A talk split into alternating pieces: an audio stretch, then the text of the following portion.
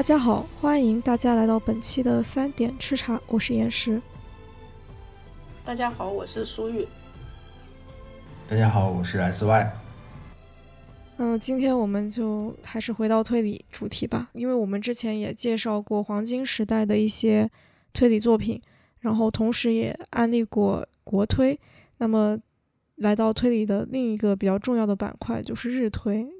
大部分目前来讲，国内的推理读者其实我觉得看日推的比例应该是远远大于国推的。我们在推荐顺序上面有一定的调整。那为什么要安利日推呢？主要是因为在东亚这个板块里面，日本的推理作品它的发展相较于国推来说的话是好很多的。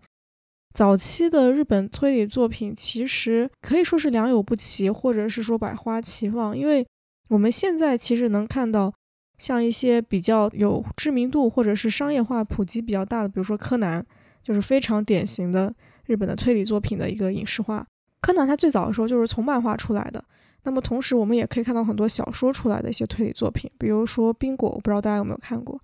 我还是蛮喜欢那个动画的。《冰果》它就是一本从轻小说出来的动画化的一本作品吧。当时他们有很多的作者写推理就是从轻小说来的。轻小说应该是日本的一类文学，我不知道能不能算作。类似于中国的网文，虽然它那个性质的那个载体不一样，它是靠出版，也是靠出版的，但确实是有很多大量的写者、作者，然后投入到了这个门类的文学创作里面，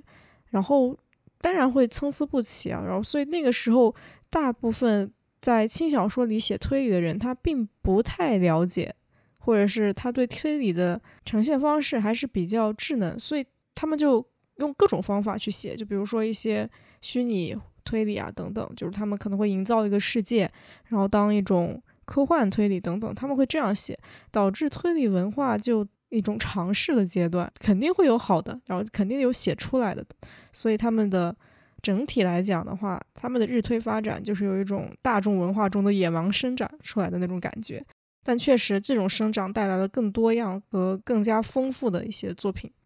我觉得日推一定是对中国的读者产生了非常深远的影响的。它应该是除了黄金时代、除了柯南道尔、除了阿加莎克里斯蒂这种这一类的作者以外，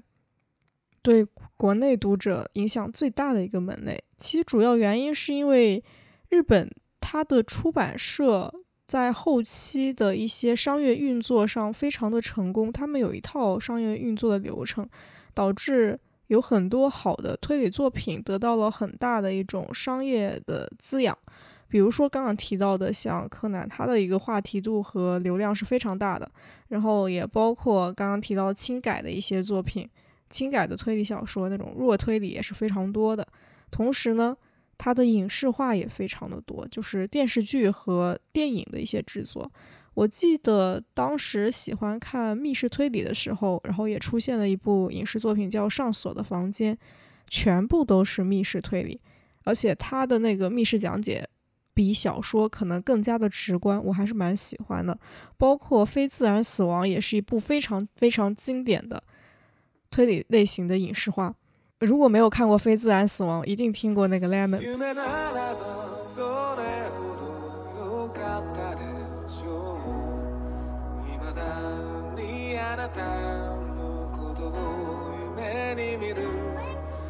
我觉得他的那个主题曲只要一响，然后当时那个场面就马上出来了，是非常经典。到现在为止，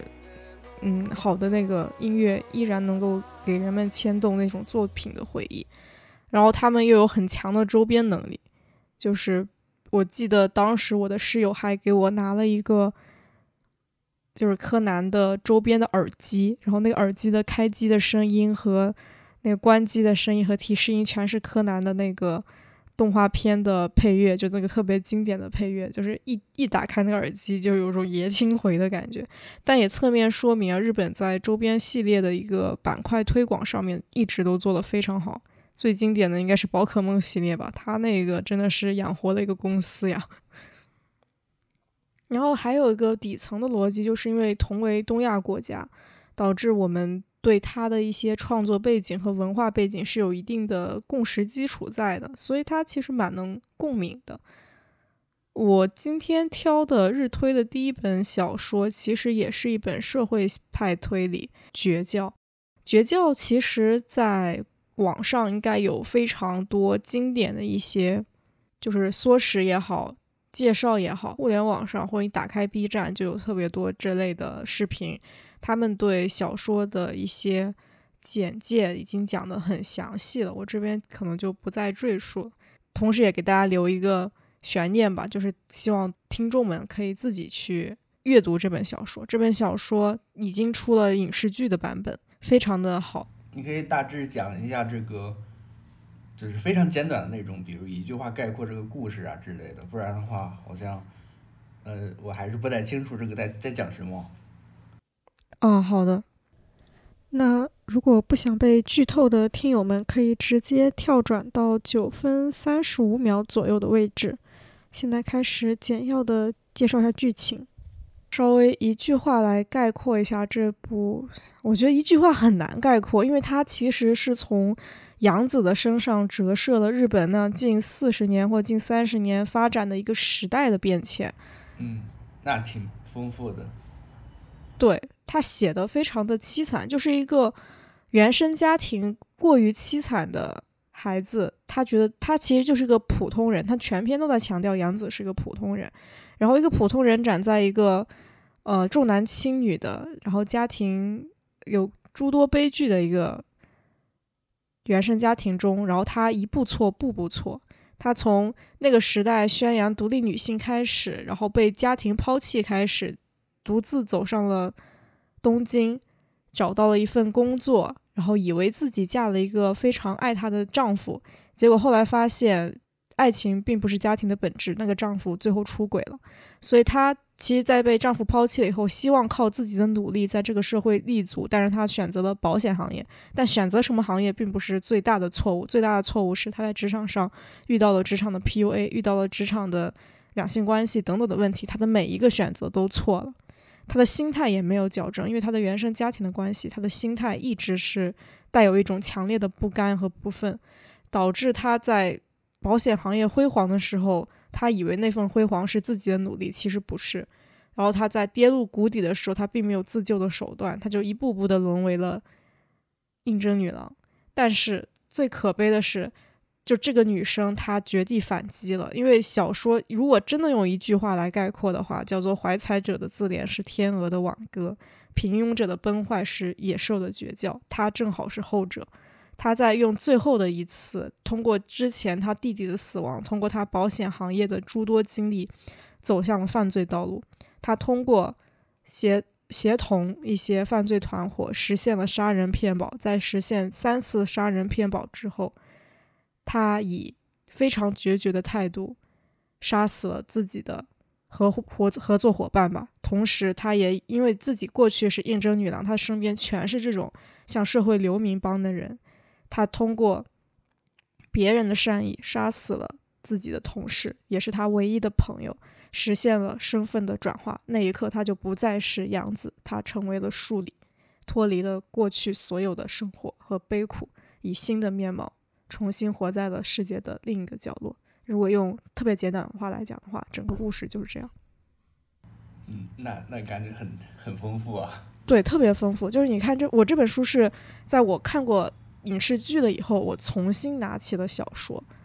然后我发现它的文字的张力，它的那种娓娓道来的那种冲击力，其实比影视剧更加打动人。它绝对是一本小说优于翻拍的作品，只是它的影视剧可能。出圈度更大一点。为什么找这本小说是去讲？因为这本小说，我觉得就很好的体现了一句话，叫做“小说是时代的一面镜子”。它太反映了日本那四十年的变迁和动荡。而且，为什么以《绝教》作为日推的一个开篇安利之作呢？就是因为。绝教，我个人感觉是我看过来诸多推理作品中最容易被人接受、最容易被新手接受的一本。它也是社会派的一个贡献。其实，我觉得国内的读者和大众是对那种呃社会派推理和社会派犯罪是有很大的接受程度的。还有一点就是，我其实并不太能跟杨子完全的共情，因为出生的家庭环境等等和他的诸多选择都不是我会选择的。但是作为普通人，作为城市里面。作为时代里面在挣扎的芸芸众生之一，其实我是能感受到他的悲剧的。就是比如，很像罗翔老师说的那样，如果你是杨子，你能够觉得自己会活得比他更好吗？我觉得是很困难的。就是我不敢打这个包票，因为未经他人苦，莫劝他人善。而且他最后的绝地反击，也证明了他的不平凡。但这种不平凡付出的代价非常大。我给我感觉最深的就是高楼大厦平地起，压死了很多蝼蚁，就是杨子他们的家庭就是被压死的诸多之一。所以我觉得他是能引起大家共鸣的，特别是在当下经济环境特别不好的一年。我们都知道，二零二三年的经济环境令很多人都。倍感压力吧。然后在这一年，你去读读这本小说，因为这本小说杨子家庭是经历过日本经济泡沫时代的，所以他讲的其实就是经济危机下的众生百苦。这种百苦中又暗藏了很多陷阱，一不留神，可能对于普通人来讲就是万劫不复。我们回到这本小说本身，我可能不在这边赘述它的剧情，但是。一定要强调的一点是，它的一个为人惊道的叙事手法。它其实是有三条叙事线，用了三种叙事手法的。整本小说，如果说杨子是第一主角的话，那我更认为它其实是一本双女主小说，因为整个故事的呈现和抽丝剥茧是由女刑警林乃的叙事线呈现的。林乃作为一个职业女性，她作为一个女警，她也是离过异的。所以，虽然她在调查杨子之死，然后所有大部分的作者讲解的时候，可能会把杨林乃这条线按下不表，因为她确实不是最主要的角色。但是，林乃她的叙事线让我感觉到另一种时代女性的悲伤。就是他其实拥有比较好的学历，他不像杨子一样，并没有在好的学校毕业。他其实 OK 的，他在婚前就是警队的，也有一个比较好的学历，有个比较好的工作，甚至有一个非常好的老公。她的老公是海外留学毕业，然后有一个比较好的家庭，但她最后选择了离婚。很多人都觉得作者是对女性有非常深刻的理解，她就像一个。呃，如果不知道作者是叶真中显的话，会觉得是个女性作者写的这部小说。但恰恰相反，我觉得真的不像是女性作者写的小说。就我看到了他们对一个女性真实的展现，但是我并没有看到同为女性对女性或者凄凉遭遇的一种共情也好，或者是惋惜也好吧。我我没有看到。我觉得恰恰相反，我读到林乃的故事线的时候，我觉得确实应该是一个男性作者写的。因为他写的很真实，但同时我觉得他把女性自厌自弃的那一部分展现的也很到位吧。林乃她就是觉得自己不配成为一个好的母亲，她的歇斯底里，她跟她丈夫的价值观的不同，让她走向了婚姻的破灭。但是很多女性在婚姻中会选择另一条路，这个是按下不表。那么另一条叙事线就是为人称道的杨子的叙事线，它是以第二人称来写的，就是所以整篇。文章一直在用你来呈现，他所有的故事都是你是怎么怎么样，你经历了什么什么，你的母亲是什么样的，你的弟弟、你的上司、你的同事、你的朋友，导致看到后面的代入感特别强。然后这种强烈的代入感到达最后结局翻转的那一刻，就它的妙处就呈现了，因为最后他告诉你，你是杨子，而我是树里。就到最后，他就用这个人称的一个转换，带出了杨子最后一步，他与过去决绝的割裂的那个步骤，导致那一刻的震撼感是影视剧根本达不到的。因为影视剧它一直是以一个上帝视角，观众是以上帝视角在看，他没有办法完全的去沉入到这种叙事的逻辑里面，所以它有一点靠叙事去在拉动、推动整体的一个剧情的发展。那么第三条叙事线是一种以话外音的叙事线。就为什么讲到刚刚一直在强调这种危机下、经济危机下的众生百苦呢？其实第三条叙事线正是很多客观的实时报道，包括对嫌犯八木的审问记录等等等等。这个嫌犯八木就是那个神代那边的死亡调查，就可以看到。就这条叙事线，其实就是极短的，或者是较小篇幅的穿插在了文章里面。他用一些实时报道的一些客观记录，很冰冷语气，带出了整个时代现在在发生什么。就比如说杨子，他在新闻中看到金融危机啦，看到了报道中去宣扬我们需要新时代的独立女性等等等等。其实很讽刺，我们在小的时候也看到了。就是对女性意识的崛起吧，然后整体的主流媒体都在宣扬这一点。现在看完这本小说，再反观那个时候，其实你能感觉到，肯定是有一批人是希望性别独立，希望什么女子能顶半边天。就那个时候这样的语句，其实都是服务于政治需求的，服务于那个时代的发展需求。到了现在为止，由于生育率的下降，开始。弘扬女性，希望大家家庭能够生更多的孩子，更多的劳动力，然后主流媒体的宣传就变了。所以这本小说的第三叙事线，你能感觉到它是以一种平和的语气去在某个角落吧，揭开了一个很残酷的真相，就是不包括纯粹是女性，还有社会上种种的。一些口号其实它都只是服务于政治的需求，服务于时代发展的宏观需求而已，没有那么多的独立性。就我们可能认为自己在走向一条独立的道路，走向一条自立的道路，走向一条追求自我的道路，都是这条道路是被别人堆砌好的，是被别人开辟的，你只不过是在别人开辟的道路中前行罢了，就有那种感觉。这就是三条叙事线它各自承担的一个作用吧。然后我们就回到第三个板块，也是我希望能够跟大家一起讨论那个板块吧，就是杨子的绝望，它到底来源于哪里呢？其实有一句话就非常的让我感慨，就是幸运者他是步步生莲，不幸的人步步踩坑，就有感觉杨子他的悲剧当然来源于他自己的选择，但是那不是最根源的东西。是来于他的原生家庭嘛？因为他出生在一个很普通，但是处处埋着隐患的一个家庭。就他的家庭其实是经历过比较好的时期，他父亲是从事开发，就是有点像建筑行业，就 对，就是他是一个那个土地开发公司的房地产，有点像房地产这种综合类的公司，然后。赶上经济好的时候，他的父亲，呃，带来了不错的家庭收入。他的母亲，所以一直都是一个家庭妇女，他的日子就是维系着他的子女。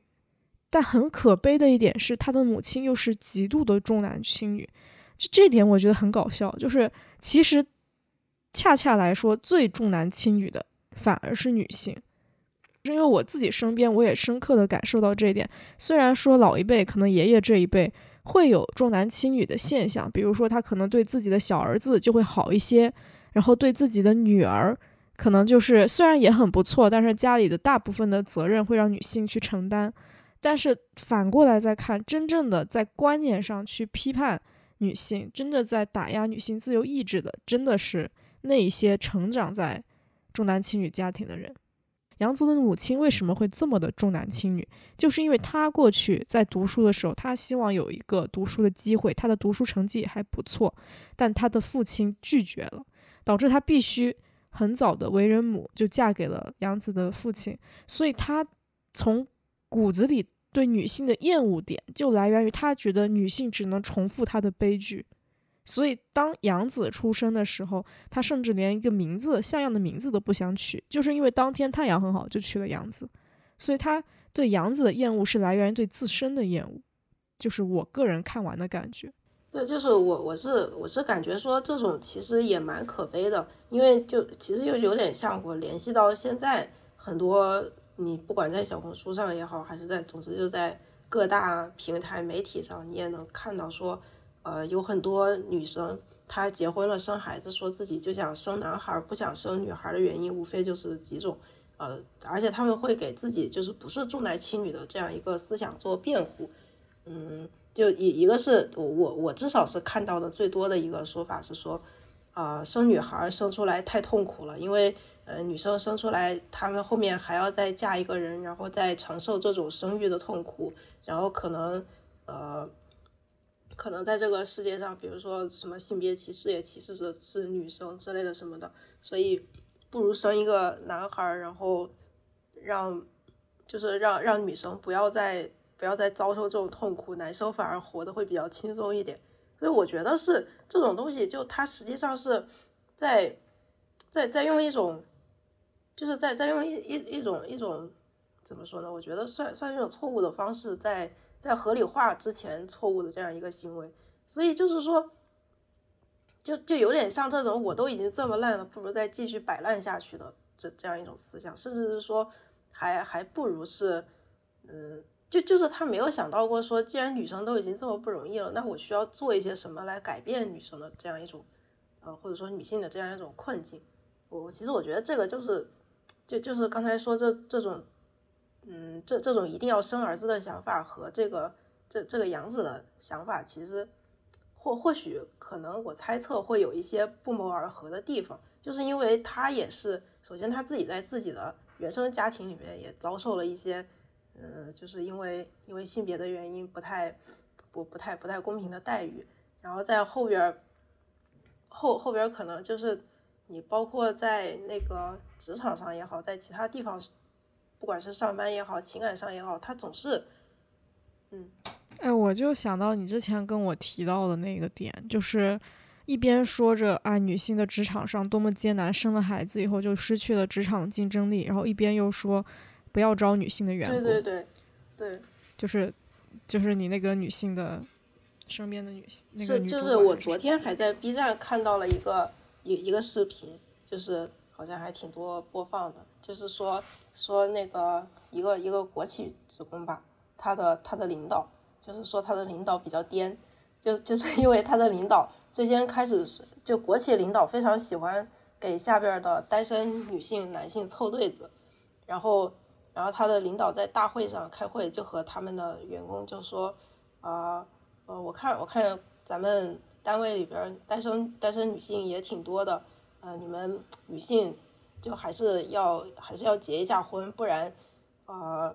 就是可能就有什么不结婚的女生人人生是不完整的之类的这种说辞搬出来，那种说什么，呃，现在现在国家不是在就是支持三胎开放嘛，就说你们的呃你们你们这样作为国家企业或者说事业单位里边的员工。难道不应该响应一下国家的号召吗？这也是你们身上的责任。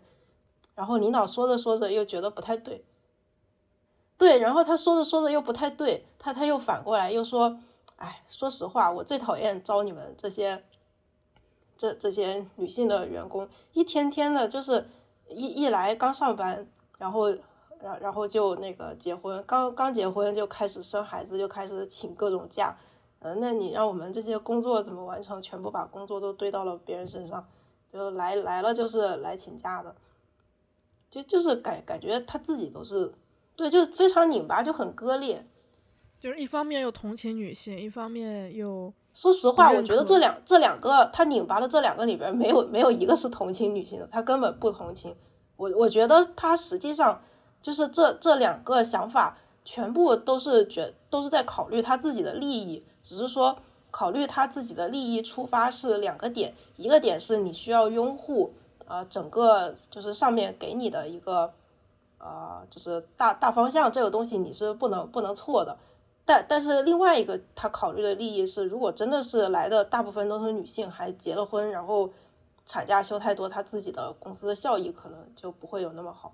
我觉得他考虑的也仅仅只是他的利益，他根本没有把他的员工。不管是男的也好，女的也好，实际上都没有当做人。说实话，我我其实对我刚才那个观点啊，要个补充，就是我当我知道这本作者是，就是给我感觉到他应该不会是一个女性作者写的时候，我就找了一下作者，因为我一般不怎么看作者是谁，就看小说的时候。然后我觉得很庆幸，是个男性作者写的，而且他写的确实很克制，他没有过度的去美化，他没有过度的去展现这种就是人物内心的一些矛盾，因为他可能也不知道那些人物内心的矛盾，他只是把矛盾之后的一个结果呈现出来，所以这种呈现带来的那种真实感，就是作为一个女性读者，我都觉得哇，确实写的很很客观，这这可能就是作为一个观察者吧。或者是他可能作为一个身外人，他能够展现的最好的一个去描绘女性困境的一个状态，它也不能叫困境，它可能就是个处境和他们那种很拧巴的一个状态，所以我觉得还是挺好的。就当我看到这个作者能够把这个东西呈现的，就跟他的作品结合的这么好的时候，因为虽然我在这边巴拉巴拉说他的母亲怎么怎么样，他的养子他怎么怎么样，但其实整篇文章它还是围绕着一种经。时代的涌动下去展现的，所以它并没有去展现某一个个体的困境吧，它只是说每个个体在这个时代下他在挣扎。就刚好整篇文章是双女主线的，女性读者的一个共鸣感会更强，因为我毕竟只能从自己的角度去出发，可能一个男性的读者会有不同的感觉。对对，或者是说，我觉得他这样的写法实际上也。怎么说呢？其实挺克制了，对，就是他但但凡就是他但凡再多写一分，你就会觉得说，就是就就觉得就会觉得怪，嗯，就会觉得怪。是的，我觉得这个作者他的那种感觉就像是一个平淡的观察者，所以就会很对对，就是那种最平最平时的叙事给人的打动的那种感觉，很直击人心，就戳到了你的心窝子。对，或者是说。对，或者是说，我觉得就怎么说，就是他把自己的定位放的很很，呃，很准。对，然后我我把话题往回扯一扯，就是这样重男轻女的一个家庭，毁的是两代女性，她的母亲也毁了，因为，但是同时毁了杨子，但她只是毁了杨子吗？恰恰不是，她还毁了自己的儿子，因为纯子就是他的弟弟，就杨子他出生后可能几年，纯子就出生了。然后他的母亲就觉得这个男孩能拯救自己，虽然文中没有明确的表达，但是给我的感觉就是他把所有的希望寄托在了自己的儿子身上，导致这个儿子是第一个被毁掉的人，是第一个死的人。所以重男轻女，他真的只是迫害了女性吗？我觉得可能并不是，他也毁了很多男的，在某种程度上面，因为家长他代表了一种强权。对这种不平等，一定会毁掉所有。我觉得，我我，所以我现在就来提提看，就这个家庭中的男性角色，他们的悲剧来源于哪？刚刚提到了他的弟弟纯子，他的弟弟是一个智商极高的孩子，但情商和交流上有障碍。应该是一种先天的疾病，然后但是那个时候没有人承认他弟弟拥有这种先天的疾。其实小说里面提到，而且是通过新闻报道说出现了有这样的疾病。然后杨子说阿斯伯格综合症吗？呃，就是那什么星星的来自星星的孩子什么啊？对，就就是自自闭症，自闭症。嗯，某种程度上是的。是的，是的。然后杨子在那一刻，他觉得他弟弟可能就是这个刚刚你说的阿兹伯格综综合症，但那又怎么样呢？杨子他并不喜欢他弟弟，因为你想，一个新生命的出现夺得了夺走了你在家中的所有的关爱和视线，但还好的一点是，杨子也不讨厌他的弟弟，所以他就是冷漠。她其实是最早，杨子真的是一个心思比较细腻的女生。她很平庸，但她也拥有那些女生的观察的那种敏感度。她是最早发现她的弟弟可能正身处在泥潭之中，因为他接受到了校园暴力，他没有办法很好的跟周边的孩子沟通，他接受到了校园暴力。然后他弟弟虽然没有表现出在家里没有表现出很阴郁，就是因为他弟从小就这样。有一个点就是，他妈妈每天早上都要给他弟弟量体温，如果超过三十七度，他妈妈就觉得啊，我的孩子可能生病了，他不能去上学，就是这种过度保护。但是杨子他生病，他得靠自己扛过去，就这里有一个反差，就你觉得看起来他的弟弟在一个更好的关爱中、更好的物质和精神资源中长大，但恰恰是这种所谓的倾斜，让他弟弟最后压垮了。在一个早上，他的弟弟出了校门，选择了自杀。我就觉得很可悲，真的非常的可悲。说说实话，我觉得这个实际上就是怎么说呢？母亲她不管是看上去好像对弟弟这么就是关爱有加，还是说对那个姐姐就好像爱爱答不理的这这种样子，但实际上，我我觉得为什么他就这个弟弟要自杀，或者是这个姐姐其实过得也蛮惨的，就是因为这这个母亲她实际上就是在在一。反正至少是我这么感觉，就感觉这个母亲她从来没有走走进过她自己的两个孩子的内心世界，就她不知道她的儿子在在想什么东西，甚至是就是她每天都把量体温这个事情管得这么就非常的精细化，但是她甚至都不太了解她儿子居然在学校里边被那个呃那个叫什么来着？校园暴力了？呃，对对，被被霸凌，被被霸凌，就是这这种事情，就是好像。就就好像他他就不知道自己儿子出这种事情哦，我觉得这里可以再往下再说一步一个剧情点，就是他弟弟死了以后，他的母亲极度的悲伤，抱着他弟弟的尸体在哭泣。当然，这个表情被杨子记住，他未来骗保的时候也是这么干的。然后他的母亲在后来接收到了杨子的信息，他杨子说。弟弟可能是自杀的，他有那个弟弟留下来的书信，然后母亲就暴怒说：“你为什么要害你弟弟？”他不愿意承认他的弟弟，我这么优秀的儿子，他竟然会有缺陷，他不愿意承认。他甚至干了一件很荒谬的事情：当警方证实了他的弟弟是自己冲上马路发生的交通事故，就是一纯一场纯纯的自杀之后。他干的一件事情就是，他举办葬礼的时候，后续包括葬礼之后，他会向周边的认识他弟弟、认识纯子的所有人去一一的核实，我的纯子在你心中是一个什么形象。所以杨子在那场葬礼上看到的是一场虚伪的盛宴，他知道这场葬礼这些同学、这些老师就是迫使他弟弟死亡的罪魁祸首。但是在葬礼上，所有人都为他的死亡表示哀悼，仿佛他的死跟自己没有任何关系。在死后，他的母亲一一上门去回访的时候，他们都在说：“哦，纯子是一个多么阳光、多么好的孩子。”他的母亲一手跟这些施暴者共同创建的是他弟弟是纯子死后的一个伊甸园。死后，他弟仿佛就变得很神圣，变成了一个人们口中、家长口中的一个完美的孩子。确实，所以我觉得还是怎么说呢？就是实际上他弟在这个世界上这么走走了一遭，就感觉就是是身身边身边实际上是没有人能能能能真正理解他的，或者说甚至是他连他自己的母亲，可能我我是这么觉得，就是说他自己的母亲可能也只是为了。想要获得父权制的这个制度下的一些认可，所以才就是我是觉得做的都是一些表演性质的东西。对，他的母亲一直在表演。就杨子，他里面有一段也在说，就是他小时候觉得自己的母亲特别好，但是长大了以后，他发现他的母亲其实就是个普通的女性。就小时候，他觉得他母亲可以变出很多可以吃的东西，因为他从小他的父亲就是没有管过家里的任何事情，只负责工作。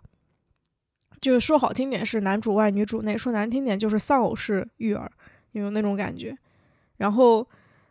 后来他才发现自己吃的很多东西就就是他母亲去便利店买的，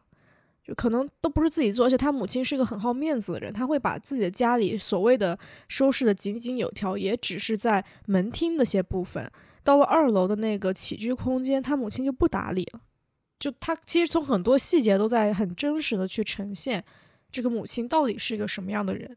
就小孩子心目中就父母形象的一个从原先特别神圣的一个形象，然后被一步一步随着他的成长会去认清自己的父母其实就是普通人的这么一个过程。我觉得所有人可能都会经历这个过程。对，但所以这里其实我我就只是想起来，就最近那个吴谢宇弑母案那个那个，我觉得实际上也跟。这个就是怎么说呢？有一点类似吧，就是说那个吴谢宇他最后杀死他的母亲，我感觉也是因为就是因为他父亲走的比较早嘛，好像是因为什么什么癌还是什么病，可能先先先走了，然后后面就只剩下母亲一个人带孩子。我也感觉就是好像就是这种母亲觉得自己的人生全部都嗯寄托在自己的儿子身上，就有一种就是就就其实也有一种就就是像你刚才说那个那那个杨杨子的妈妈把那个呃就是生了他弟弟之后，把他所有的一些呃生生活的希望全部都转移到他弟弟身上，就有一种他弟弟可以。嗯，拯救他，可对，可以拯救他这种感觉，我觉得这个实际上是很容易引起引引起整个呃家家庭的一些，就是或者说一一个人吧，或者说孩子心心理上的一些我不太对劲的地方，很容易引起问题。对，就是对，就是你过过过分的把一个人神话，就就是一个人他不可能有那么神。然后就就总是会出现一些偏差，但凡出偏差的时候，就要就会崩掉。或者是对于一个普通的孩子来说，家长所给予的这种厚望本身就是一种压力。对他实际上是承担不起这种东西的。好了，我们回到哦，回到这个家庭的第三个人，也就是那个消失的父亲，放到最后讲。我这里的消失打打双重引号啊，就是一个层面上来讲。在刚刚也提到，整个父亲在对养子和纯子的养育中是纯纯的缺席的，完全缺席。他只负责工作，然后这里带来的一点好处就是他可以全心全意的工作，导致他确实赶上了整体的日本经济的腾飞期。这个腾飞期给他们家庭带来就是他的父亲有足够的收入可以去建造一个房子，也就是他们的老宅。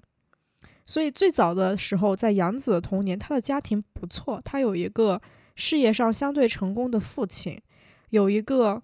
全职太太来照顾的自己和弟弟的起居，他甚至还有个可爱、聪明、伶俐的弟弟，还有一个大房子。在外人眼里，他的家庭已经不错了，相当可以了，这个配置。但是你可以看到，通过这个小说，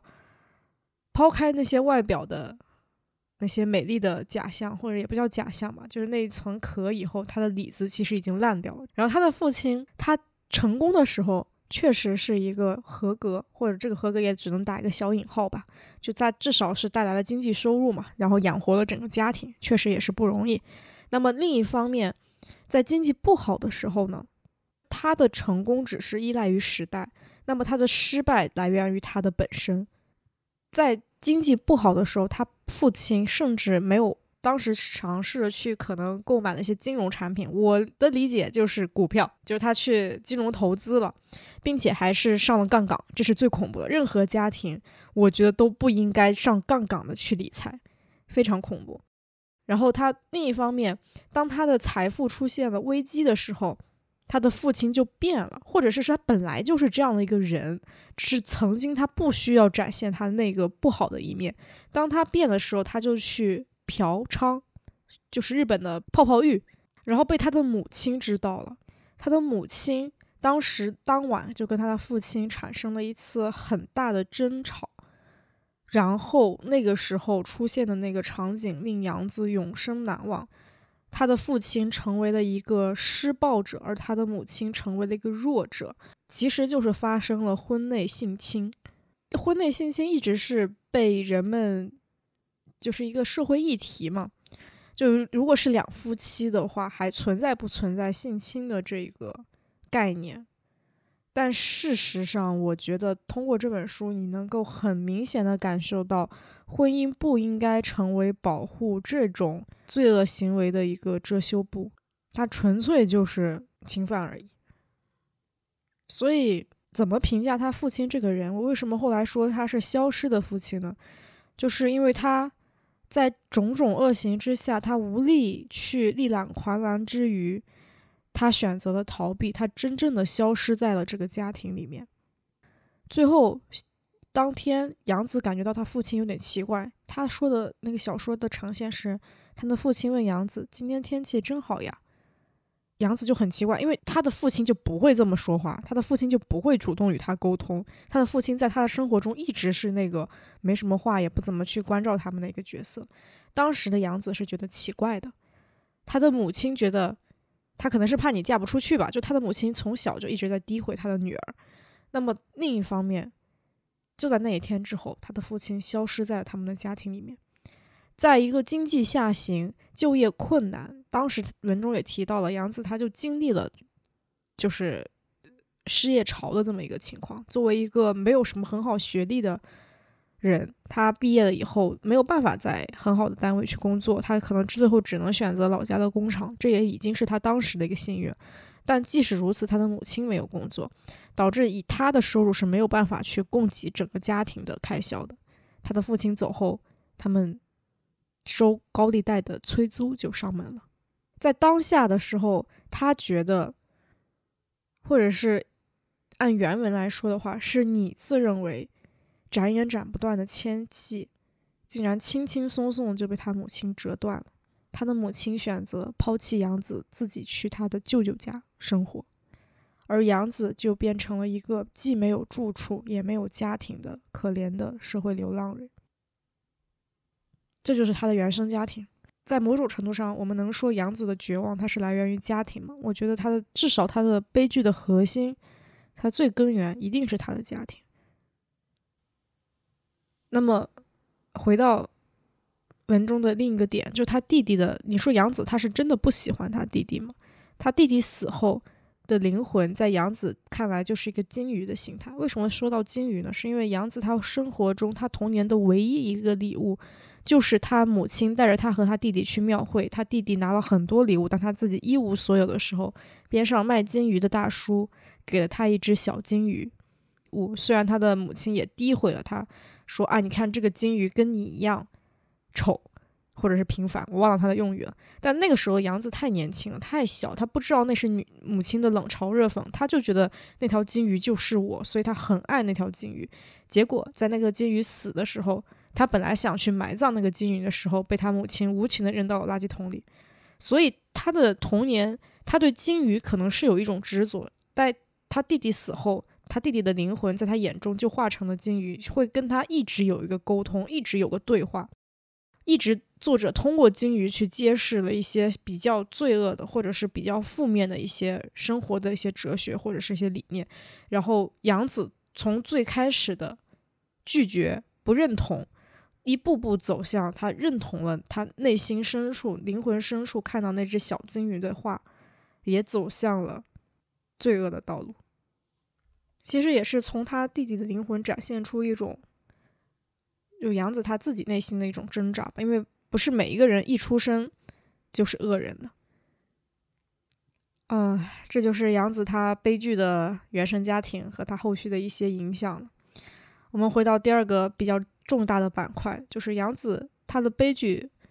当然肯定跟他家庭有关系，但只是他的家庭吗？显然不是。还有那个去弘扬职职业女性，然后在职业女性包装下那个深渊的陷阱，就是我们说的工作上的很多诸多陷阱吧。其实杨子他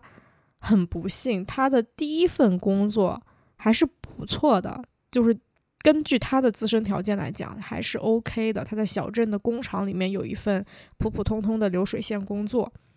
但是后来他去了东京，他去了大城市，跟着他第一任丈夫。然后在大城市的第一任工作是电话的接线员，而且从描述来看就是外包人员，就没有什么编制，也没有什么五险一金，可能他们可能是四险吧。然后到第二份工作，当他离婚的时候。他选择也不是他选择，当然他肯定是有自主的一个选择，但他被一个前辈带到了保险行业。这个前辈其实，在一定程度上就暗示着杨子的未来，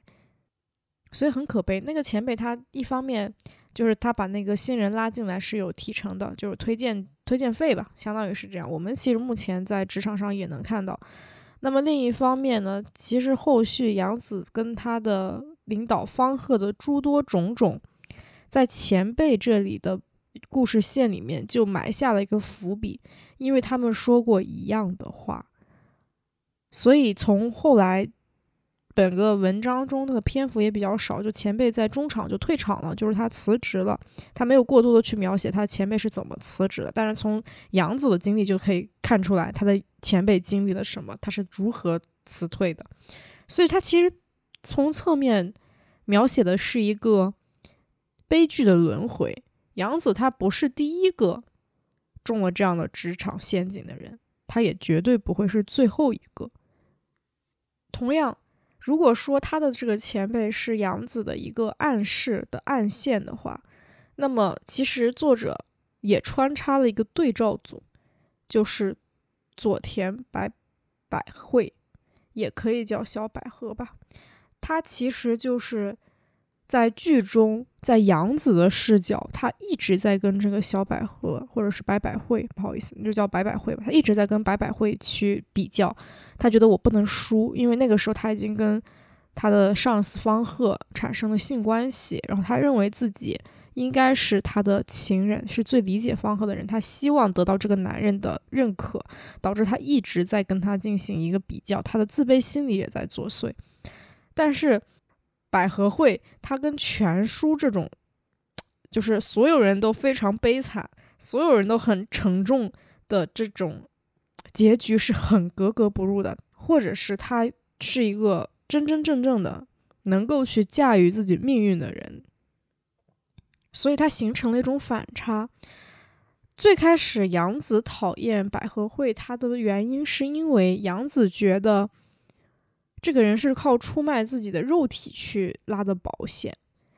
但当杨子也成为了这样的人的时候，他才发现人家是放长线钓大鱼。他是跟着那些大老板，他是看着时机，他才会去运用这种所谓的不合法手段、不合理的手段。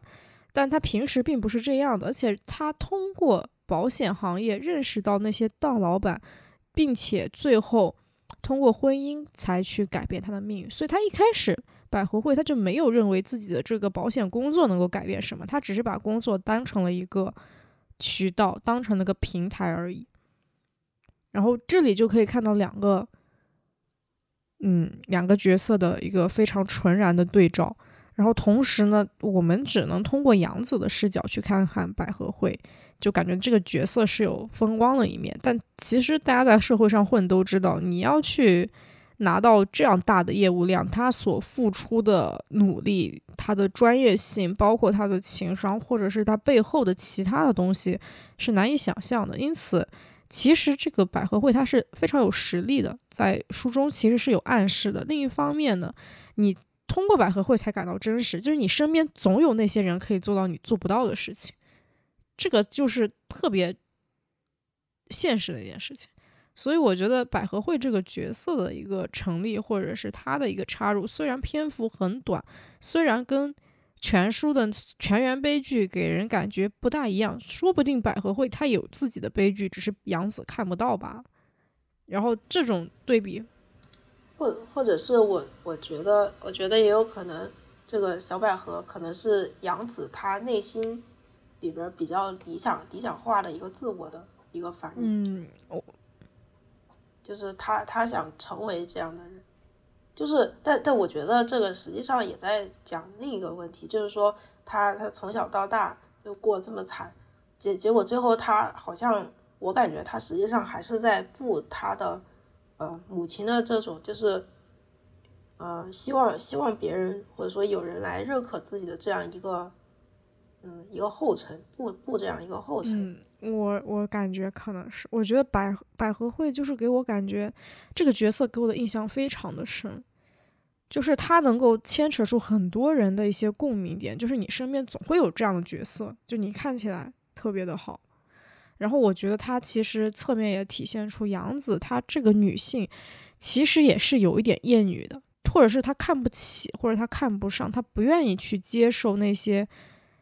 跟自己有极大差距的，在能力上或者在得到生活上有极大差距的女性，她从骨子里去厌恶这样的人。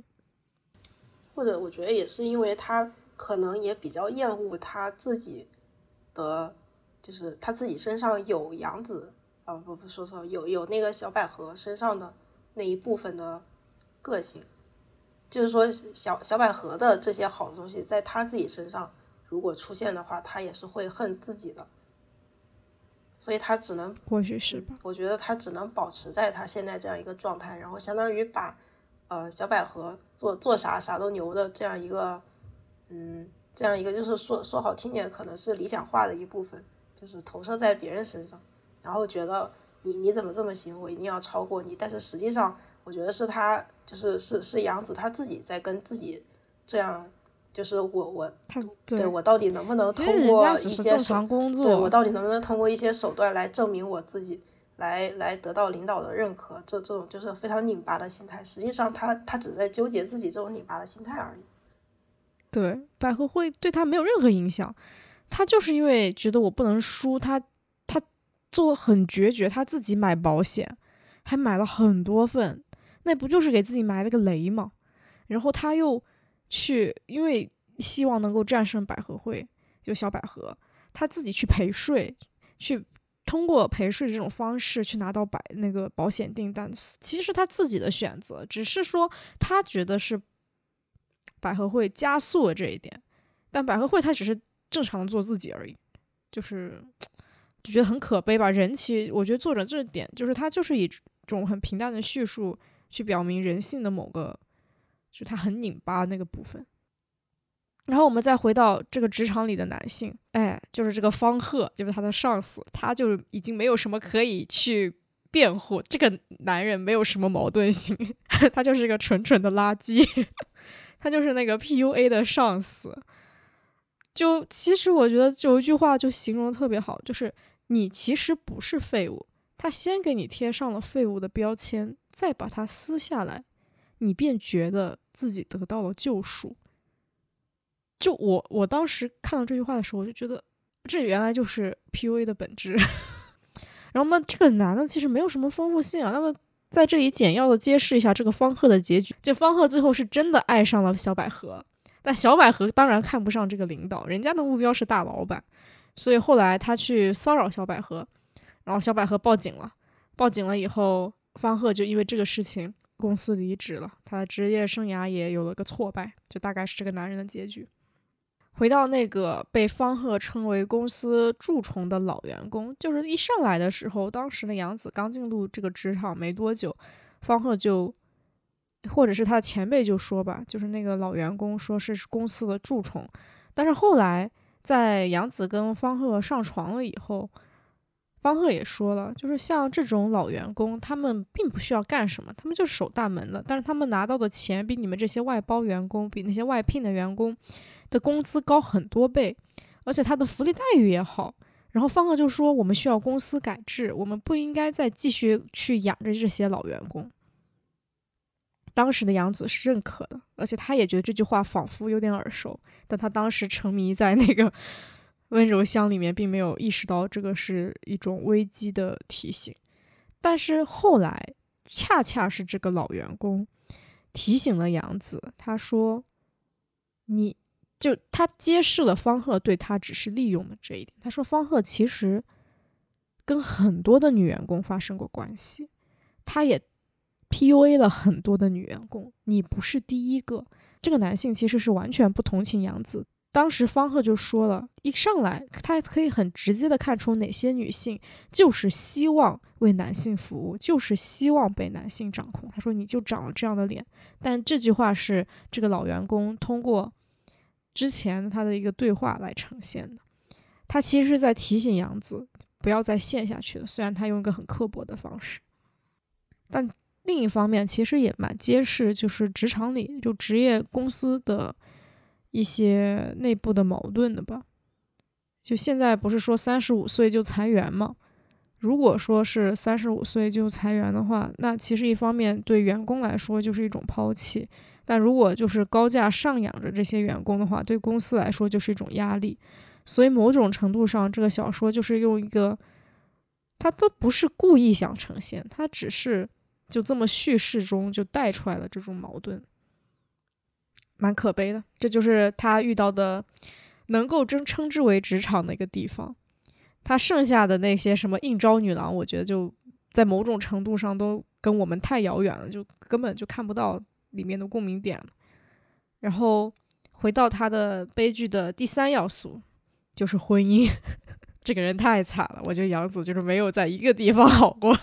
那么她的第一任丈夫，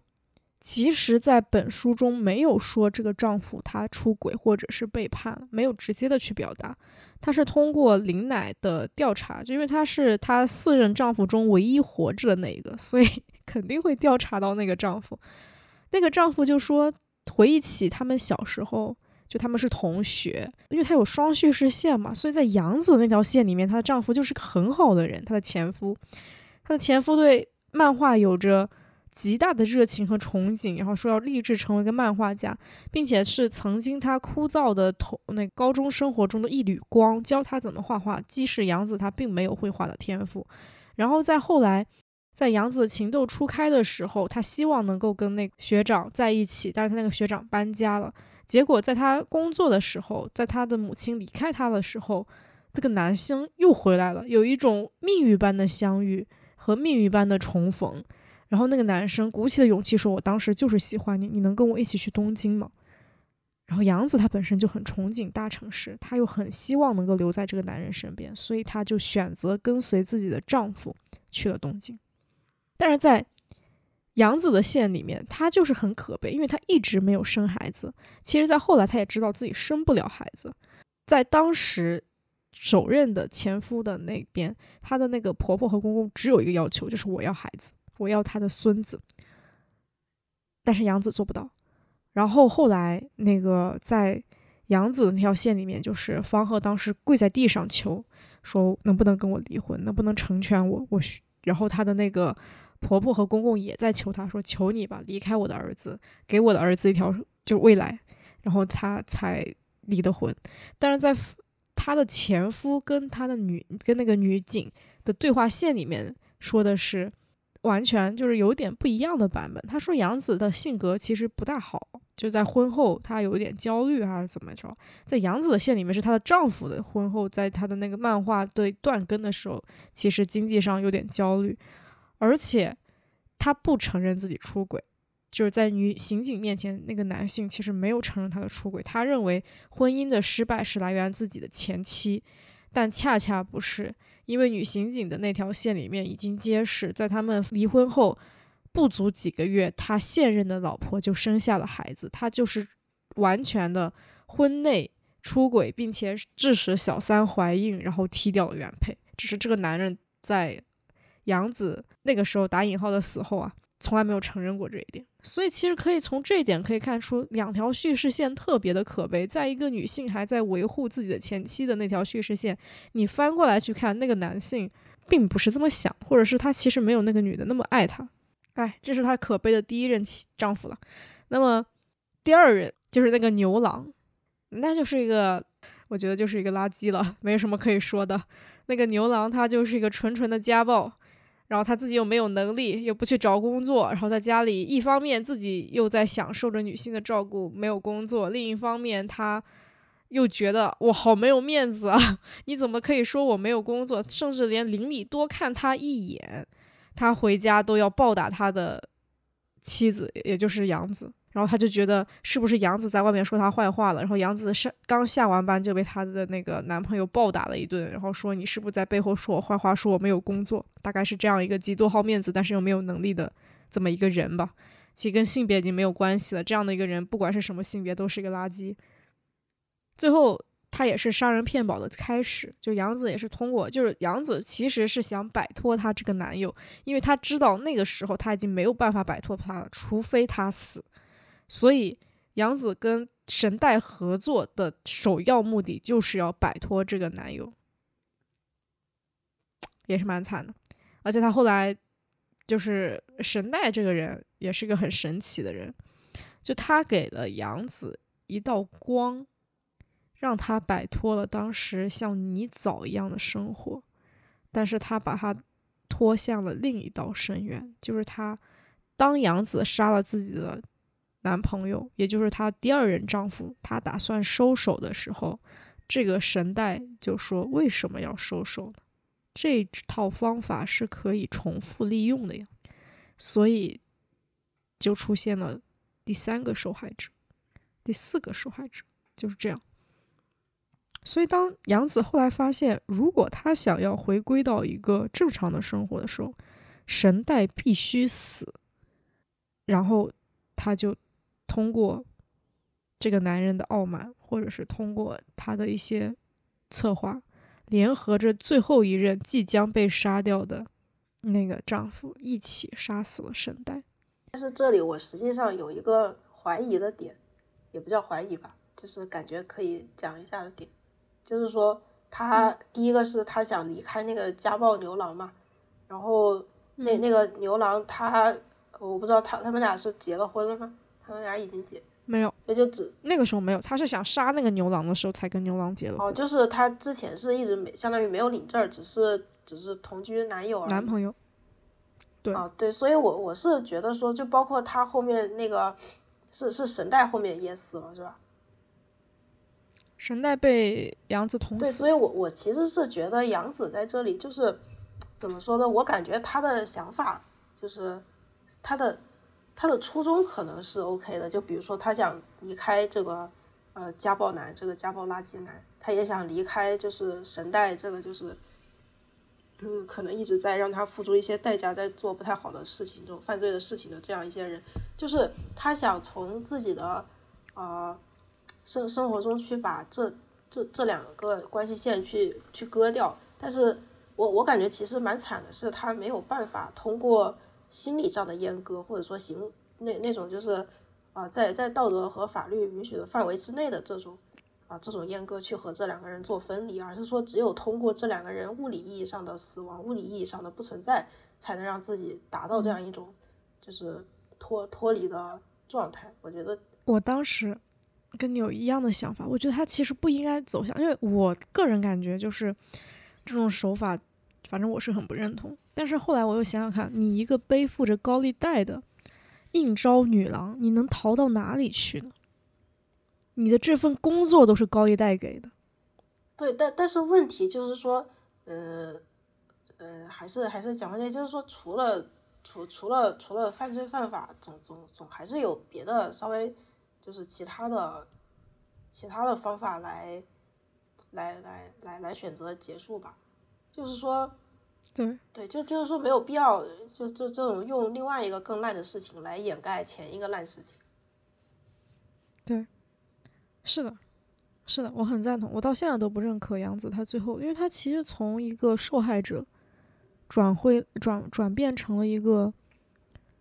就是纯纯的施暴者，他让自己形成了一个身份上的转变。其实我觉得像这样，就假设，也不用假设吧，因为他后面本来就没死。就是像他这样没死，呃，没，嗯，他像他这样做了这些事情之后，他即使是转换了一个身份，啊，但是实实际上，就他还是会永远带着这种，就是感觉像一种怨怨气，他会带着这样一个怨气去。去活他后边的这大半辈子，那本文中倒是没有，他留了一个伏笔，就是他当时杨子其实在卖保险的时候，他肯定是回去把身边人都拉了一遍嘛。他回到了老家，然后他看到自己的房子被卖了，变成了一个公寓。他最后，我觉得他最不应该的是，他杀了他的朋友，然后替代了他朋友的身份，回到了他的老家。其实本文没有。具体的写他怎么是不是真的是他？但是其实我觉得他就是暗示了他应该是回到老家，在那个原先他的那个房子那边改造的公寓那边，然后开了个咖啡店，应该是这样的。就还用一个什么花店的名字暗示了他的那个未来。嗯，我我我是我是觉得就是前面这个人就是到后面已经会变成说，呃，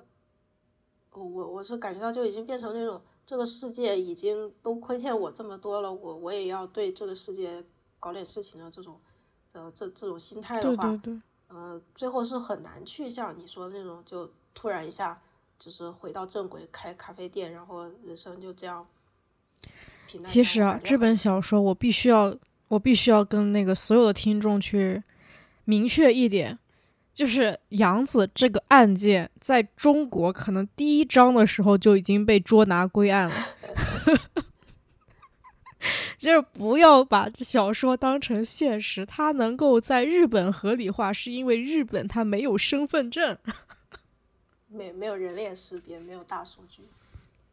对他连身份证都没有，所以他才能杀人骗保呀。所以他才能拿这个东西离了婚以后又去重新结婚，怎么怎么样就可以有这种操作的余地。你要在中国第一集就死了，真的第一集就被捉拿归案了。是的，这只是一个推理小说，它只是通过小说去呈现一个被我都不觉得这是戏剧化，就可能他说不定世界上有比这更戏剧化的悲剧人生，但是。怎么说呢？就是不要把它当做真的，就不能真的去觉得去认同主角的这种思想。我真的是这么觉得。就人各有各的不幸嘛。但是你作为一个受害者，你转为施暴者，肯定就是不对的。反正我觉得，宁可虚虚无的去失去，也不能肮脏的去拥有。杨子他这个角色，其实被作者就是怎么说呢？就不能因为他的悲剧去把他的罪行合理化。是的，肯定合理化肯定不会是合理化，我觉得也只能说是通过这样一个，嗯，这样一个事件去看当时当时的社会现象。对我，我觉得是的，就是当时的诸多时代背景，什么经济泡沫危机啦，然后危机以后社会需要生产力啦，鼓舞女性成为独立女性的口号出现了，然后因为经济危机出现了大批量的失业潮。很多的家庭毁灭了，又因为有些家庭在繁荣期上了杠杆，然后直接资金链断裂，原生家庭，嗯，不能叫原生家庭，然后家庭的整个资金链断裂了以后，很多家庭就走向了毁灭吧。然后还有原生家庭，像他们说的重男轻女的这样的一个观念下酿造的悲剧的内核，还有所谓的就是家庭主妇和那个自己丈夫之间的。看似和谐，其实已经暗藏隐患的这种夫妻关系，还有职场里面的诸多潜规则，职场里面的诸多陷阱，还有在本书中我没有具体去强调，其实通过林奶的线也讲了两性关系的一些问题。林奶的那条线其实还讲了她其实对自己女儿的一个当时甚至有点恨的那种情况，所以她觉得自己不配成为一个合格的母亲，才离的婚。就他也讲到了一些母女关系的迭代，一代代就这么往前走，都会存在这些矛盾点。就这个小说其实反映了特别多，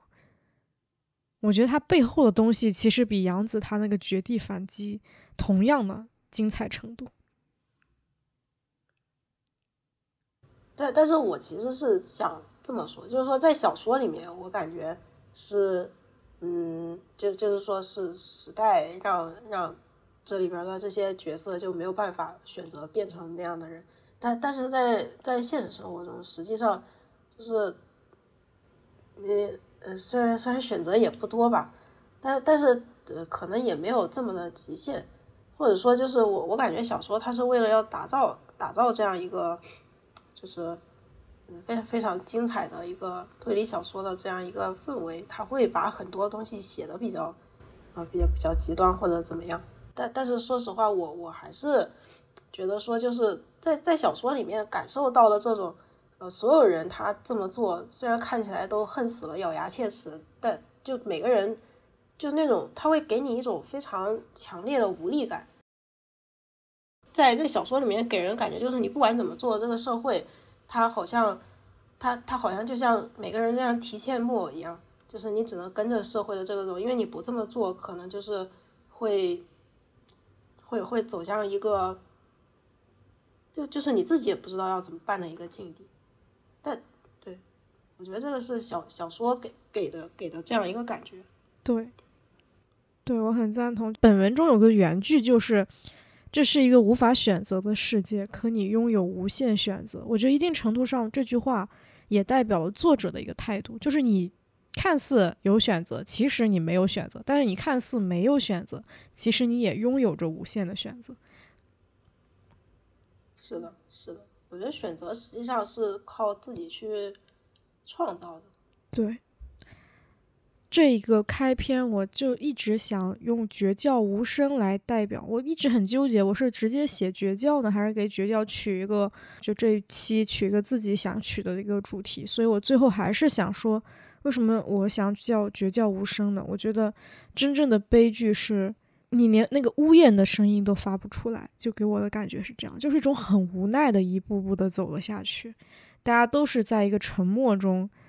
发出悲鸣吧。然后我看到的是什么呢？就是有个很可能对于小说来说不是很重要，但是对我来说感觉蛮深的一个点，就是神代他那个慈善组织，他干的那件事情就是圈养起底层的流浪汉。其实，在杨子小时候，他第一次来到东京玩的时候，拿着自己攒下来的钱去东京看的时候，他看到繁华都市底下的另一面，就是桥洞下全是流浪汉。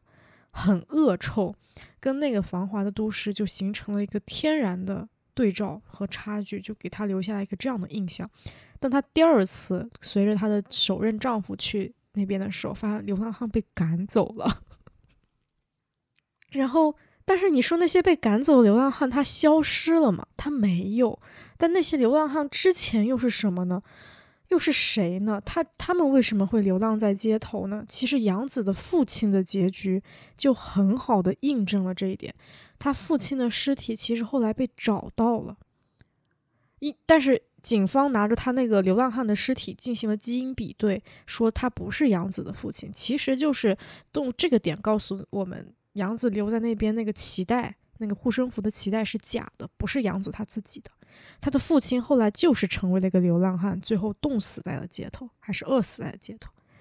其实他的父亲就是个缩影。他们在成为流浪汉之前，他们也可能拥有一个完整的家庭，他有一个全职太太，有一栋自己的房子，有妻有女有儿子，其实是一个很看起来很好的一个环境下去，因为时代的打击骤转之下，成为了一个流浪汉，甚至连自己的。我想起来。想起来前段时间看的一个，呃，也算一个新闻吧，就是说在美国，在在纽约街头有一个流浪汉，他他以前本科是复旦的，然后后来研究生还是博士的时候到美国，然后本来在美国任教，然后后边国籍也转了，就本来说是这个人家庭幸福和谐美满的，就总之啥啥都好，结果突然有一天在大街上变成了一个精神不正常的流浪汉。然后就有人去问他说你怎么回事，结果就发现他好像也是因为一些，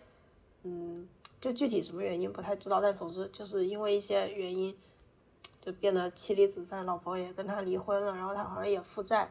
嗯，最后好像学校也把他开除了，也不要他，然后他现在就是一直精神都有点问题，然后在纽约街头流浪，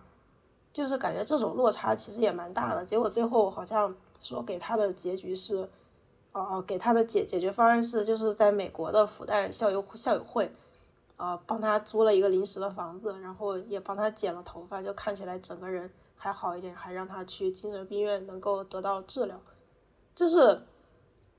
就是你能感觉到，有时候在那种繁华的都市下面，每一个流浪汉他，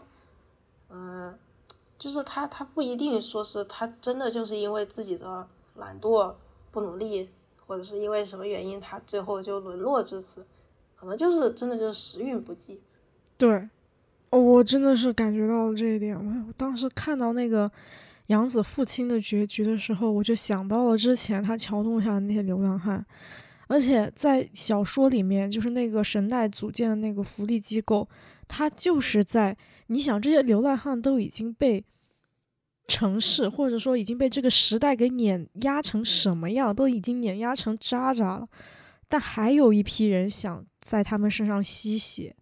还是把他们圈养起来。因为流浪汉他不知道怎么去领社会福利金，那个流程很复杂。但是这些机构很清楚，然后他们就把他们圈养起来，然后通过他们去领社会福利金，以此来谋生或者以此来谋利。我就觉得，就这一批人太惨了，包括很多日本的小说里面，特别是推理类，因为会涉及到案件嘛，就最惨的那个牺牲者就是那些底层流浪汉，他甚至都不配拥有姓名。可能就只有最主要那个 拥有了姓名。我当时觉得太惨了，就是连犯罪分子都会拿这些人开刀。就是你可以看到杨子，他其实干的也是这样。他最后杀掉的那个女生，也是底层的一个城市牧民，说好听一点。也不能叫所有，但绝大部分吧，百分之九十九点九的那些邪恶的人，或者他们有那些邪念的人，都是拿那些弱者开刀，他不会把刀挥向强者的。当你被时代碾碎的时候，你只能不仅被时代碾碎了，还有很多豺狼虎豹还想在你那个血肉模糊的尸体上面再分一杯羹，有那种感觉。所以就看完了以后，就有一种很无力的感觉。我觉得他们才是真正的绝教无声。他们才是真正的被时代给碾碎了，就是碾死的那些蝼蚁。因为那时候不是说什么高楼大厦平地起，碾死多少蝼蚁吗？我觉得真的是杨子可能是，但他最后的结局，他选择了转换身份，选择了从蝼蚁变成了一只野兽。那么有多少人是被碾死的？所以我可能最后看完的那种最悲凉的那个心理的底层的那个感觉，不是什么女性主义，不是什么时代的挽歌。我想说的是，就是还是要努力挣扎的活着，至少不要被时代的车轮碾碎，至少不要让自己成为那个连叫都叫不出来的车轮底下的尘埃。是我把氛围带带成这样，但我看完小说，我真的是这么感觉的，就是与其去同情杨子，我真的最最同情的是那些人。确实，你要这么说的话，是就是杨子。挺已经挺惨了，但是还有更多更惨的人，就是连故事都不会被留下。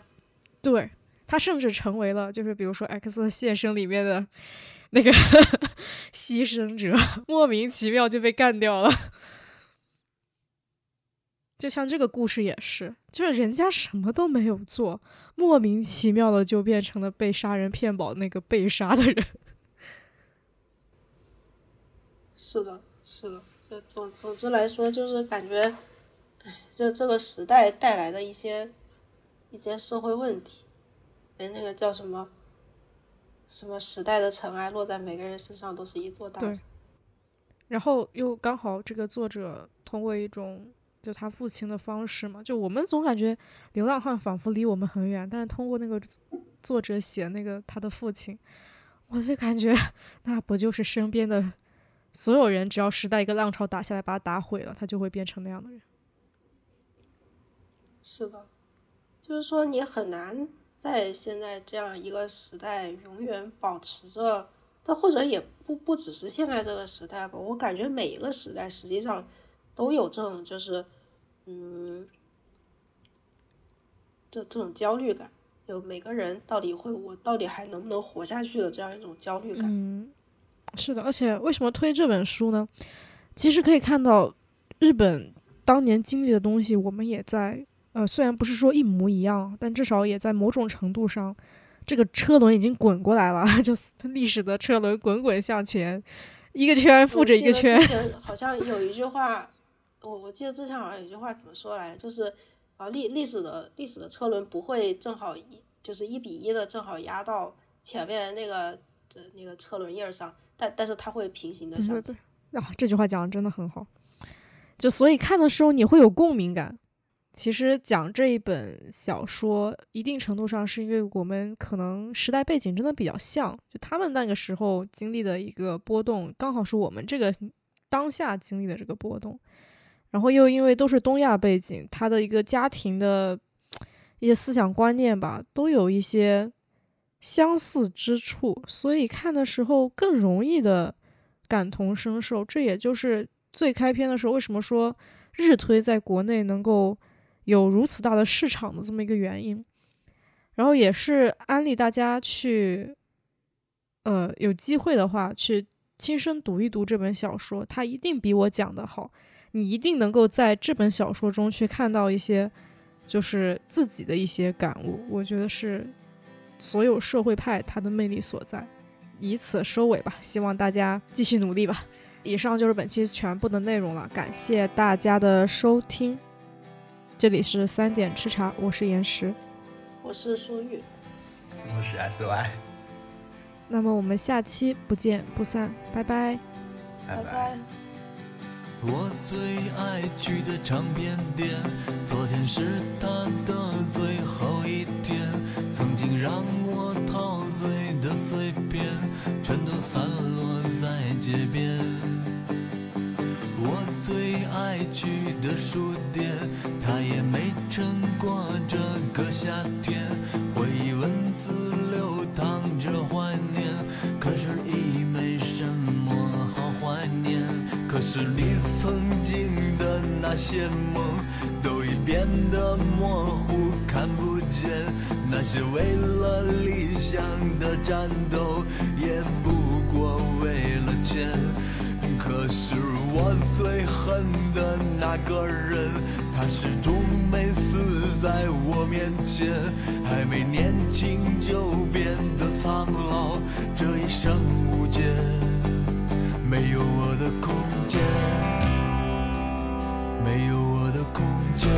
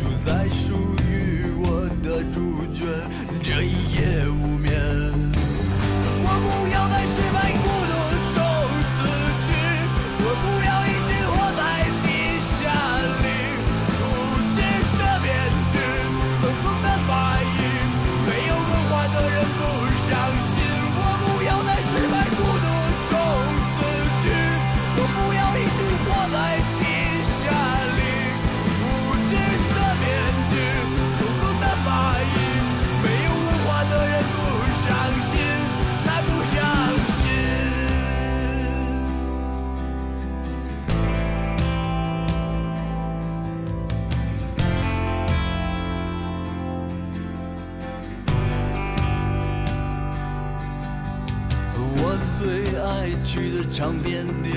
昨天是他的最后一天。